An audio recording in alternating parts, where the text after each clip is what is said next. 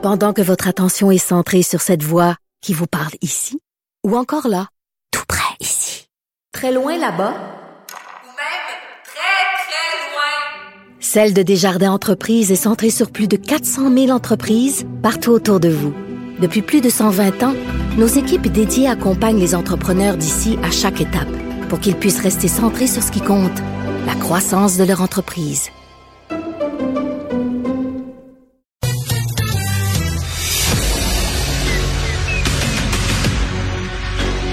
Emmanuel Latraverse. J'ai pas de problème philosophique avec ça. Mario Dumont. Est-ce que je peux me permettre une autre réflexion? La rencontre. Ça passe comme une lettre à la poste. Il se retrouve à enfoncer des portes ouvertes. La rencontre, la traverse, Dumont. Bonjour Emmanuel. Bonjour.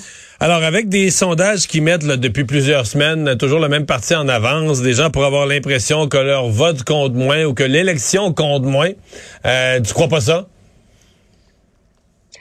Non, je crois pas à ça pour plusieurs raisons. De un, je suis en train d'essayer de remplir notre feuille pour le pool électoral, puis je me rends compte que finalement, des courses où c'est pas si sûr que ça qui va gagner, là, euh, il y en a beaucoup au Québec. Beaucoup, beaucoup. a Ah oui, absolument. presque- oui, ben, il y en a plus du tiers de l'Assemblée nationale, là.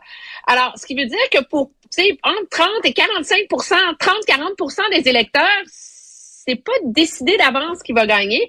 Ça dépend de si les gens vont aller voter ou pas. C'est ça le fond de l'enjeu.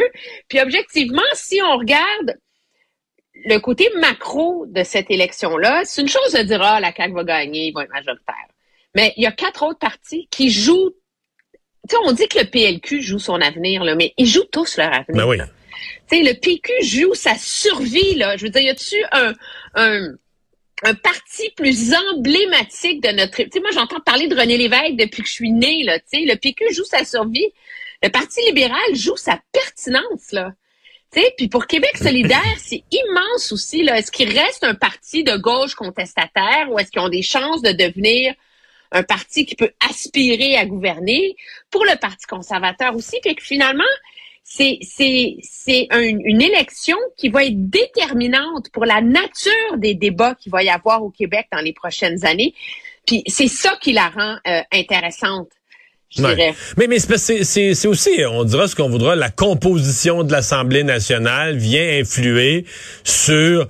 euh, on dit le gouvernement lui va ses orientations, mais le gouvernement est influencé par l'opposition. Je veux dire, si euh, il se fait questionner toujours sur son, son manque de souci de la langue française, ou s'il se fait questionner sur l'environnement, ou tu sais, euh, c'est des tendances qui s'installent dans le travail parlementaire et qui changent les trajectoires euh, dans les dans les prochaines années. Si on se parlait de ce qu'on va euh, de ce qu'on va surveiller là, dans la soirée électorale euh, de ce soir à partir de 20 h quand les résultats vont commencer à débouler. Oui, ben tu sais, on se sent comme dans euh, la fin de la saison du baseball. Là. Objectivement, c'est une course au meilleur deuxième. C'est beaucoup ça, je pense, le, suspense de la soirée électorale. Là.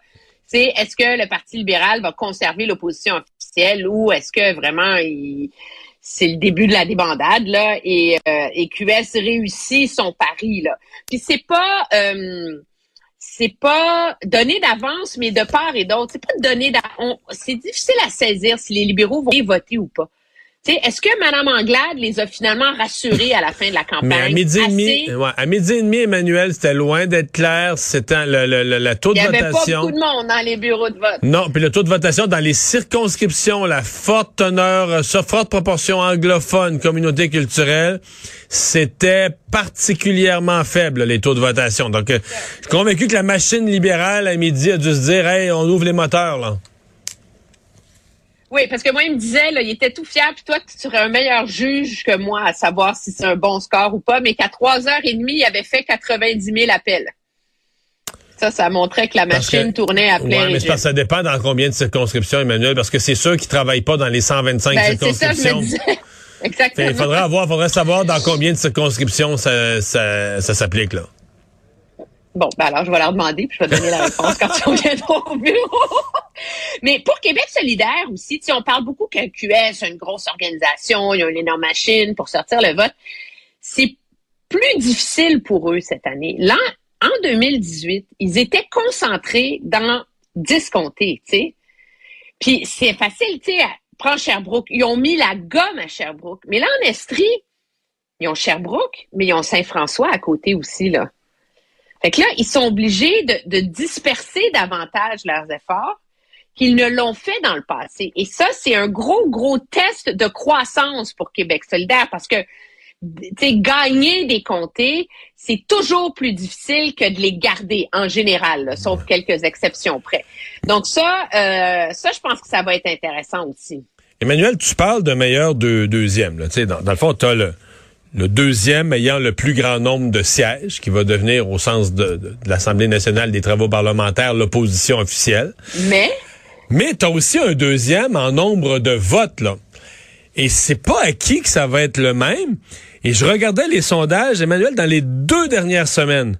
Les quatre partis, le PQ, Québec solidaire, les libéraux et les conservateurs ont eu une firme de sondage qui les a mis deuxième à un moment ou à un autre. Là. Hier soir, il y en a une, ben, Forum Research, ça vaut ce que ça vaut, mais ils mettaient le PQ deuxième. Euh, à un moment donné, quelqu'un a mis le PQ deuxième ex aequo. Plusieurs ont mis euh, que c'est Québec solidaire qui était deuxième. Euh, Main Street met euh, les conservateurs deuxième. plusieurs autres mettent léger exemple, mais les libéraux deuxième. Mais tu sais, puis là, ben là, t'as les taux de participation pour les uns et les autres. Est-ce qu'un de ces partis-là va... Parce que là, quand je dis deuxième, là, c'est à 1% après. C'est 17-16, c'est 16-15, c'est 15-14. Non, sont dans la marge d'erreur, là, les uns et les autres. Donc, on ne sait pas ce soir, sincèrement, euh, bien malin celui qui va placer en ordre les quatre partis que je viens de nommer, lequel va avoir le... en termes de suffrage. En termes de suffrage, lequel va arriver deuxième? Est-ce que celui-là va bien être l'opposition officielle? Parce que l'opposition officielle pourrait être en siège le deuxième, mais pas en nombre total de votes. Euh, il y, a, y, a, un escalier, il y a un podium assez difficile à dessiner, là. Oui, puis je pense que c'est ça qui rend une soirée électorale comme celle de ce soir particulièrement intéressante parce qu'on n'est pas dans une élection de changement. Tu sais, là, il y a toujours un gros thrill. Tu sais, est-ce que est-ce que l'opposition va gagner? Est-ce qu'elle va battre le gouvernement? Là, on est dans une on est dans une élection de de mi-parcours là. Tu sais, donc il n'y a pas de vent de changement. Donc c'est dans les autres joutes, mais comme je te disais, elles sont déterminantes. Puis ce qui est vraiment le fun pour une fois là, c'est qu'il y a une bataille à Montréal. Ouais, ouais, ouais. on surveille Montréal. Et moi, moi, c'est ma moi, c'est ma huitième soirée électorale fédérale et provinciale ensemble, là. Mais n'empêche, j'ai jamais vu qu'il y a eu de bataille à Montréal. d'un côté ou de l'autre, là, il y avait deux petits, trois petits comtés. Là, toujours les mêmes. vraiment, ça peut être la, ouais, toujours les mêmes, tu sais. Là, ça peut être la couleur de Montréal qui change, là. Fais-nous donc une ronde de, de, euh, fais-nous une ronde de comté à Montréal qu'on surveille euh, ce soir, là. Ouais. Ben, j'ai ma liste là parce que je veux pas en oublier comme il faut être vraiment juste. Partons de à partir de l'est de la ville, ça va être plus facile là. Anjou. Euh, circonscription, c'était pas une circonscription libérale ça, c'était la circonscription de l'Hystério. On s'entend. La CAQ est assez confiante de pouvoir euh, la remporter. Maurice Richard ou Marie Montpetit, la libérale a été chassée du caucus. Ça, c'est, je veux dire, c'est une une lutte à finir jusqu'au dernier sprint d'arrivée entre QS et la CAQ. Après ça, il y a pour les plus faciles, là, dans la soirée, là, Verdun, où QS a mis énormément d'efforts pour essayer de déloger. Oh, on vient de perdre la communication avec euh, Emmanuel. Ouais. Il y a aussi la CAQ qui est celle de de le gagner. Sainte-Marie-Sainte-Anne, le comté de... C'est Henri Sainte-Anne, c'est le comté de la, chef, là. Madame, Madame Anglade, c'est pas acquis. Hein. Et ce matin, euh, je faisais l'observation, ce matin, quand tu allé voter Madame Anglade, sérieusement, Emmanuel, j'ai jamais vu ça. Il y avait je te jure, je le présentais en direct à LCN, personne, personne, personne au bureau de vote. Bon, on pourrait dire, quelqu'un pourrait me dire, regarde, il y a personne, il n'y a pas de voteur pour aucun des partis. Mais mon expérience, c'est quand le Parti libéral est fort et bien organisé dans un comté, là, ben les votes, les, le vote, le vote libéral, il est là le matin. Il est là dans, dans, les deux premières heures de la matinée. ça, ça rentre à pleine porte. Il y a du monde. Madame Anglade est allée voter à 10h40, je pense. C'était vide. Puis ce qui rend Montréal encore plus fou, c'est que comme c'est pas un endroit où les gens s'attendent à déloger les libéraux, il y a plein de circonscriptions où on a des bons candidats, mais on a fait campagne, mais les partis n'avaient pas une grosse machine, ils n'ont pas, euh, ils pas fait de sondage.